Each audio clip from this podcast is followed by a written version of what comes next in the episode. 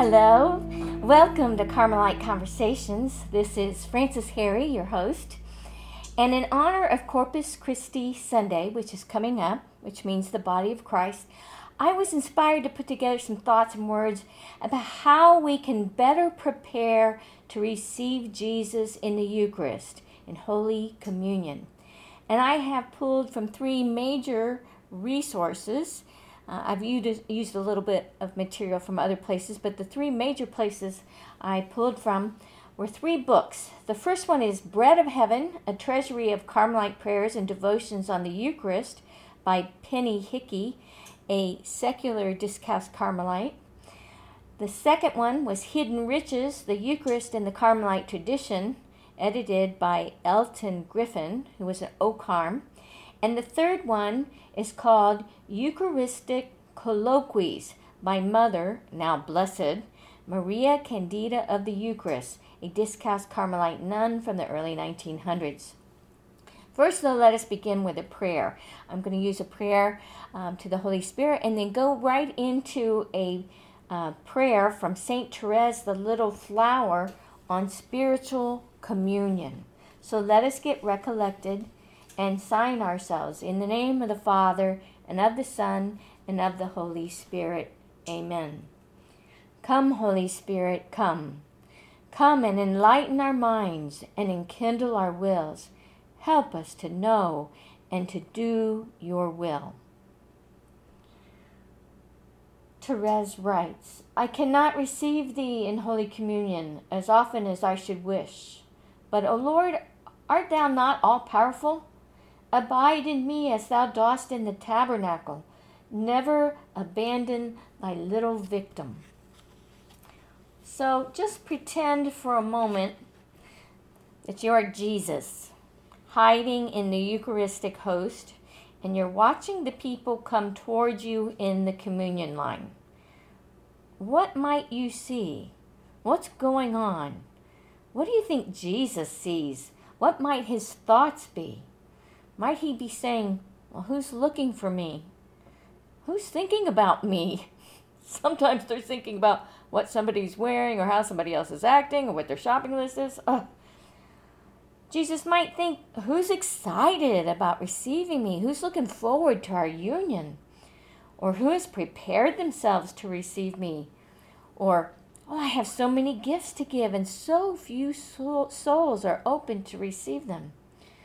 The problem is, too many people approach Jesus in the Eucharist in a routine fashion, seemingly oblivious to the wonders of God before them, indicative of a poor or perhaps a very tired faith. Well, Blessed Maria Candida of the Eucharist, a discalced Carmelite nun, who had a great devotion and an immense faith in the presence of Jesus in the Eucharist, hence her name and religion, she must have pondered what Jesus felt and, and thought as the people approached him in the communion line. And as a result, she wrote this prayer in reparation. This comes from the book Bread of Heaven.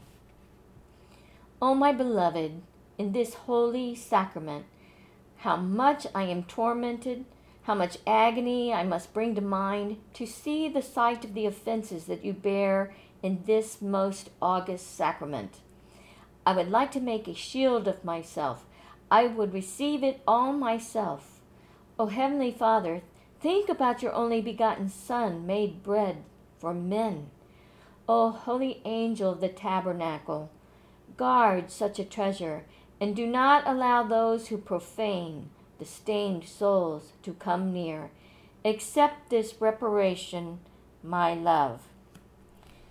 In another place, um, Blessed Maria Candida of the Eucharist wrote this, and this is from the book Eucharistic Colloquies. This is a longer quote, but I think there is much food for thought for us.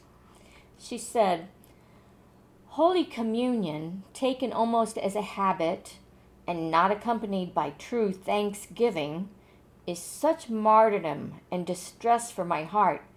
Jesus, though I hope I am mistaken in this, the love I bear you has often made me aware of the cold welcome you receive in return for your great gift. How painful that is. You know everything about my life, devoted to you, the Eucharist. It is only because you are hidden, because you are too good, that we treat you so badly and repay you so poorly, O Jesus. What fruit can those most holy communions, taken in the wrong state of mind, bring to the soul? It is through the loving warmth of a true rendering of thanks that affection, feelings, and attitudes similar to yours, Jesus, spring in the soul. And it is only in this way that communion with you is nourished and made strong.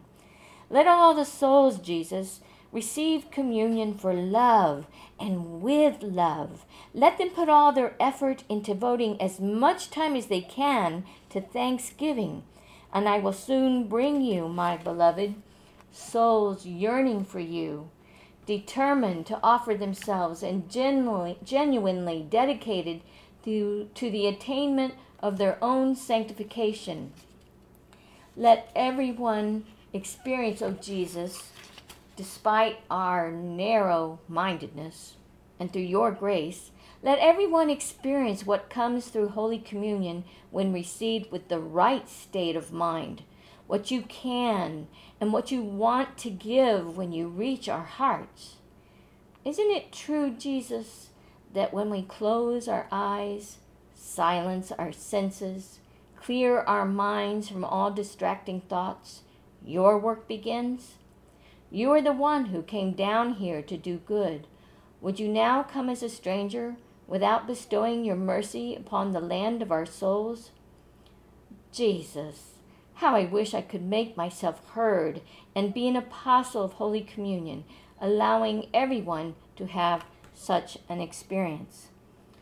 So, in this, she tells us we, we need to work on preparing for communion so that the affections, the feelings and the attitudes of Jesus will spring up in our souls, as she has pointed out. And then she she does enumerate. She says we need to close our eyes, silence our senses, clear our minds from all distracting thoughts, so that He may begin. You know, our focus needs to be on Him. Well, I want to add, and this is from my spiritual director. Uh, he was pointing out to me how Jesus was describing to Saint Faustina, um, the apostle of divine mercy, uh, what happens at communion time. He he says, this is Jesus speaking, and we're paraphrasing. I peer out of the ciborium and look down the line of communicants to see if there's a flame in the heart of anyone, the flame of desire, and I am often disappointed. Isn't that sad? So we need to have this flame of love, this desire for Jesus. We should be eager in approaching him in communion. When St. Faustina received two hosts one time at communion, she asked Jesus, What was that all about? And Jesus told her that, well, no one else really desired to receive him, so he was giving her all their gifts and graces. And then from another mystic, this is Sister Mary of the Holy Trinity. She's a poor Clare in Jerusalem, and there's a couple books written out on her, very inspiring. Jesus complains to her, saying, Those closest to me wound me the most. Now, why do you think that is? You know, he would expect that they would be uh, looking forward to uniting with him in communion. But then he gives us the reasons, okay?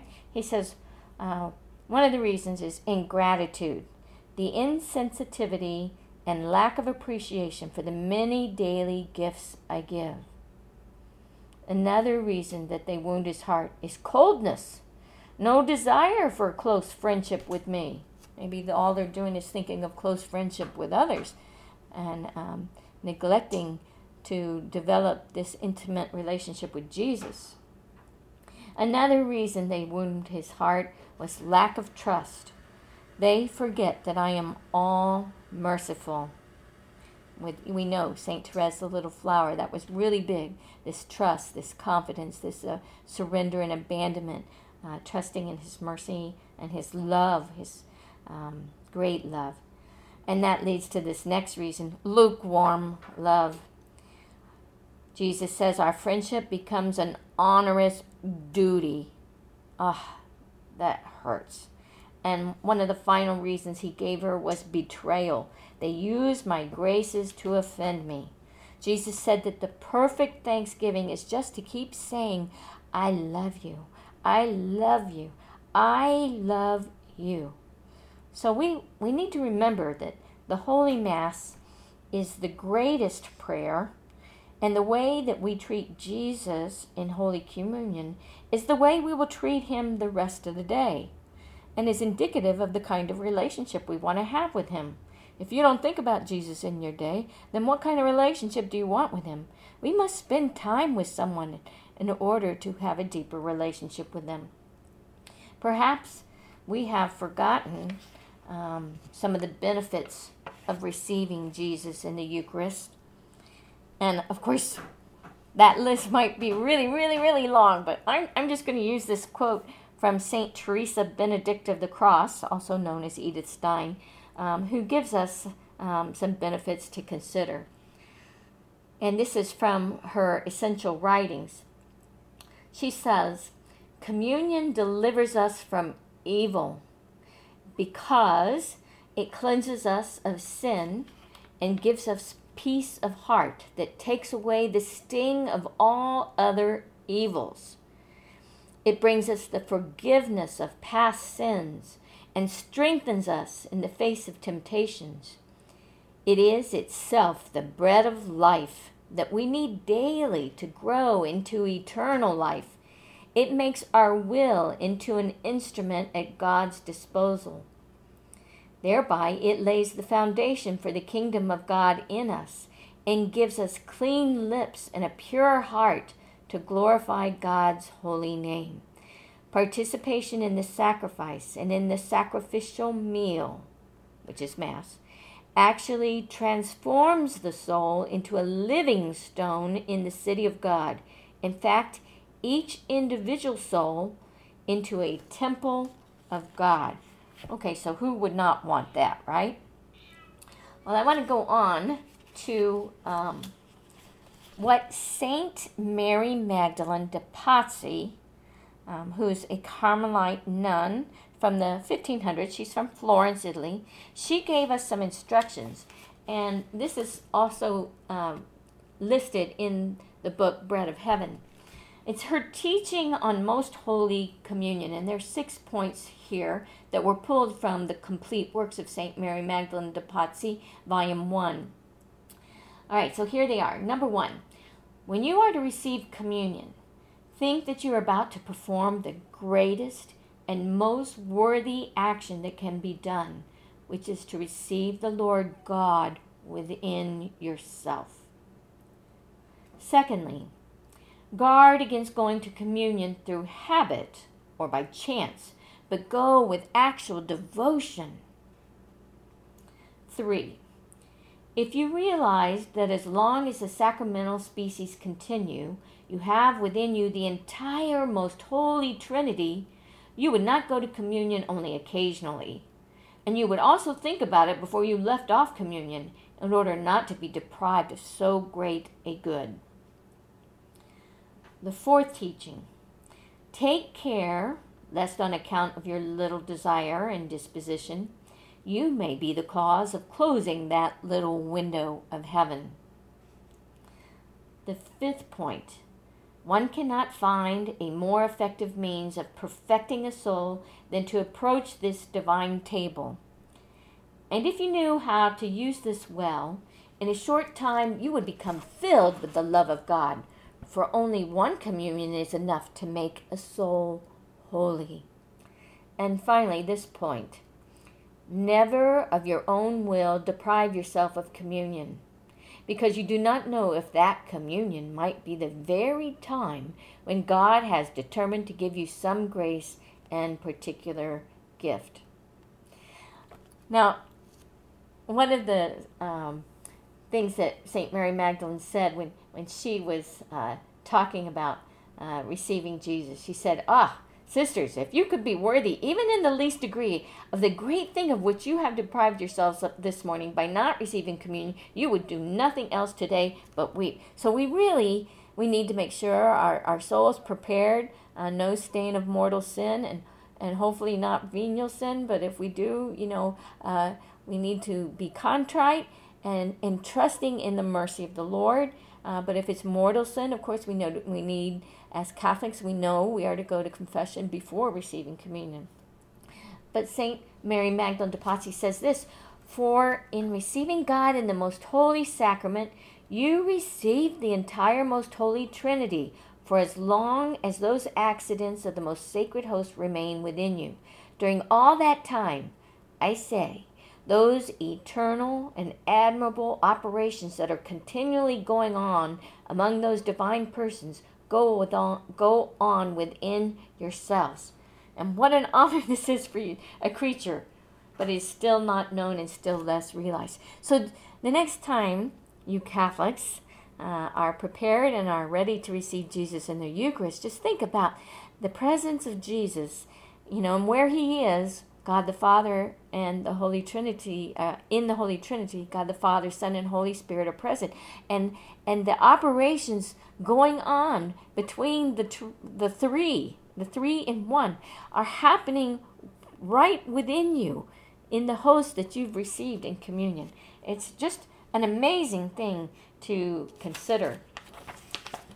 Another thing she said, um, she was reflecting. This is how she prepared She's reflecting either on the love shown us by Jesus in the Eucharist or, or his passion and memory of which the Eucharist was instituted. And she would first become inflamed with the most loving gratitude. So she approached with gratitude. And then, beginning to consider her nothingness in comparison to the infinite divine greatness, she would approach to receive this sacrament with so profound a reverence and fear that she used to say she was expecting some time, on account of her unworthiness, that the earth would open up under her feet in the performance of this action. So, I mean, she was really taken out of herself, and many times she became ecstatic in uh, her preparation for Holy Communion and then would receive Jesus while she was in an ecstasy. And that, that is from, from some of the witnesses. And she keep telling us, oh, how great a thing it is to receive God. So um, I just thought that you would enjoy uh, having that uh, teaching from St. Mary Magdalene de Pazzi. Finally, uh, I turn to Holy Mother Saint Teresa of Avila, a Carmelite nun, mystic doctor of the church, for some instruction on the pre- preparation and reception of Jesus in the Eucharist. And I'm pulling this from the book Hidden Riches. Um, this is from a conversation uh, between Philip McParlin uh, Discalced Carmelite in conversation with Eltin Griffin, and OCARM. Uh, first, I want to point out that um, it is in the Second Vatican Council. Well, we're reminded about the encounter with the Eucharist is an encounter with the living Christ, crucified and risen, and that they point out that Christ is present in four different ways so, this is the Second Vatican Council telling us. First, um, Christ is present in the community because where two or three are gathered in my name, I am there in the middle of them. That's from Mark uh, chapter 18, verse 20. Secondly, Christ is present in the person of the priest, which we often say in persona Christi, in the person of Christ. He takes the place of Christ and he is praying the Mass to the Father on our behalf. Thirdly, Christ, of course, is present in the scriptures. And the general instruction of the Roman Missal says when the scriptures are read in the church, God Himself speaks to His people, and it is Christ present in His word who proclaims the gospel. And finally, and fourthly, Christ is present in the bread and in the wine, uh, in the transubstantiation, when the bread and the wine become the body and blood of Christ. Now, we know as Carmelites that Holy Mother Teresa had a great emphasis on the centrality of the humanity of Christ. She was always encouraging us to keep our eyes on Christ. And I think one of the reasons that this was um, so important to her was because during her time, there was a denial of the real presence of Jesus in the Eucharist by the Protestant reformers. And uh, so she would emphasize it. And, you know, uh, she would say, uh, for example, one of her teachings, um, which can be found in The Way of Perfection, this is in chapter 34, she says, If we don't want to be fools and blind the intellect, there's no reason for doubt. Receiving communion is not like picturing with the imagination, as when we reflect upon the Lord on the cross or in other episodes of the Passion, when we picture within ourselves how things happened to him in the past. In communion, the event is happening now, and it is entirely true. There is no reason to go looking for him in some other place farther away. So I think that's really beautiful to think about this happening now, truly present within us. And further in the same work, she writes I know that for many years, when she received communion, this person, which was probably herself, though she was not very perfect, strove to strengthen her faith so that in receiving her Lord, it was as if with her bodily eyes she saw him enter her house. Since she believed that this Lord truly entered her poor home, she freed herself from all exterior things when it was possible and entered to be with him. She strove to recollect the senses so that all of them would take notice of so great a good. I mean that they would not impede the soul from recognizing it. She considered she was at his feet and wept with the Magdalene, no more nor less than if she were seeing him with her bodily eyes in the house of the Pharisee. And even though she didn't feel devotion, faith told her that he was indeed there. You know, another reason why Teresa focused on the presence of Christ in the Blessed Sacrament was because of her desire to have the Blessed Sacrament reserved in the new monasteries. She was very excited. Uh, and on day one of, of, establishing these new monasteries of the Reform, um, she would make sure that um, they set up the Blessed Sacrament. And, you know, because now here is another place where, where Jesus would be adored, that he would be glorified, and that his graces would go out to the community all around. So it, it was a blessing to everyone uh, even people who didn't believe in him, to have Jesus present. And, you know, that goes for today as well. Wherever there's a Catholic church and Jesus is present in the Eucharist, in the tabernacle, he's sending out bla- graces and blessings to all around. So, another reason would be um, why Teresa focused on the presence of Jesus in the Eucharist was because of her personal experience. And of course, if you've read her works, um, you're very familiar with the many, many times she refers to that.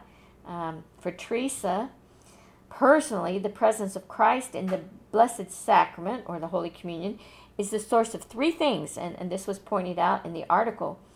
Um, it's the Jesus is the source of three things in the Eucharist: a source of healing, a source of strength, and a source of intimacy.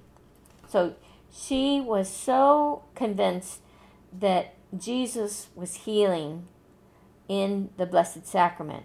Um, there'd be spiritual healing, emotional healing, healing of relationships, and even physical healing. And I take this quote to help uh, point out um, that uh, emphasis of Jesus as the healer.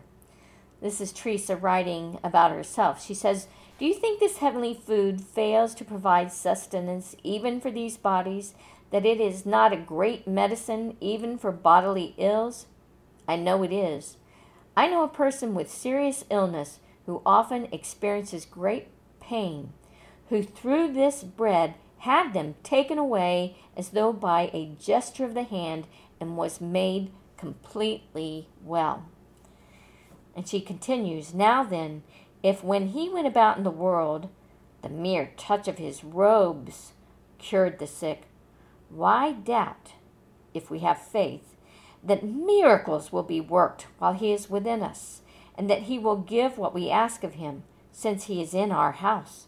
His Majesty is not accustomed to paying poorly for His lodging if the hospitality is good. And that is from the Way of Perfection, chapter 34. Another aspect is the source of strength.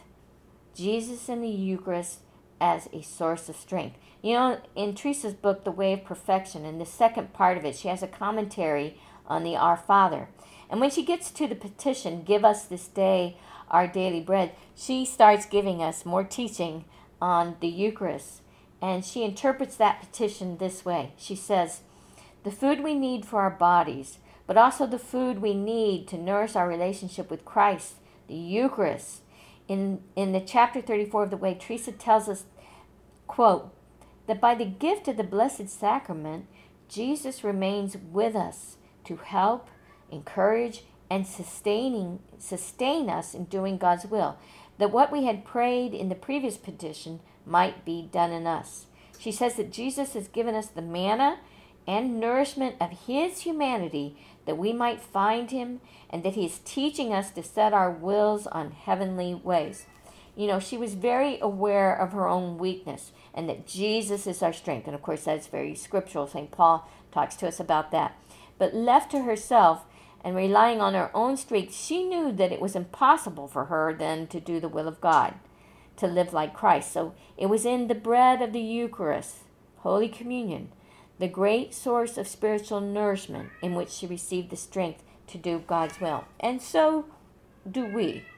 We receive the body of Christ in the Eucharist in order to become the body of Christ for each other and to be the strength of Christ for each other as we allow Him to radiate in and through us to others.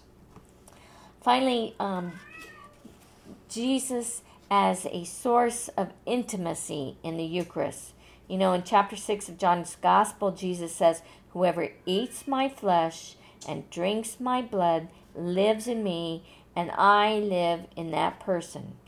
As the living Father serves me, and I draw life from the Father, so whoever eats me will draw life from me. So, receiving Jesus in the Eucharist was an experience of communion with Christ, a union, come union, with union, with Jesus. So, for Teresa, the time after communion was a, a time of deep intimacy with Jesus. This is a time for her to be with Jesus, her beloved. And this is what she says, and this is from um, the book of her life, chapter 39, verse 22. On occasion, there came over me such ardent desires to receive communion that I don't think they could be exaggerated. They came upon me one morning when it was raining so hard it seemed impossible to leave the house. When I was outside the house, I was already so outside myself with the desire for communion that even should lances have been held to my heart, I think I'd have gone into their midst how much more into the midst of the rain?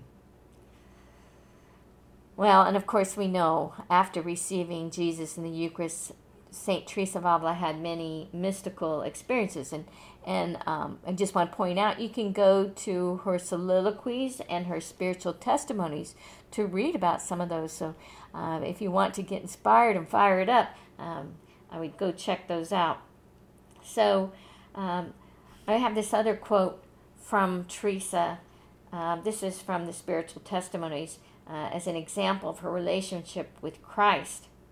She said, On another occasion after receiving communion, it seemed most clear to me, she says, that our Lord sat beside me, and he began to console me with great favors, and he told me, among other things, See me here, daughter, for it is I. Give me your hands. And it seemed to me he took them and placed them on his side and said, Behold my wounds, you are not without me. And then finally, we can hear from Teresa um, these words from The Way of Perfection, chapter 35, verse 2. Now then, sisters, consider that if in the beginning you do not fare well, the devil will make you think you find more devotion in other things and less in this recollection after communion. Do not abandon this practice. The Lord will see in it how much you love Him. That's very important.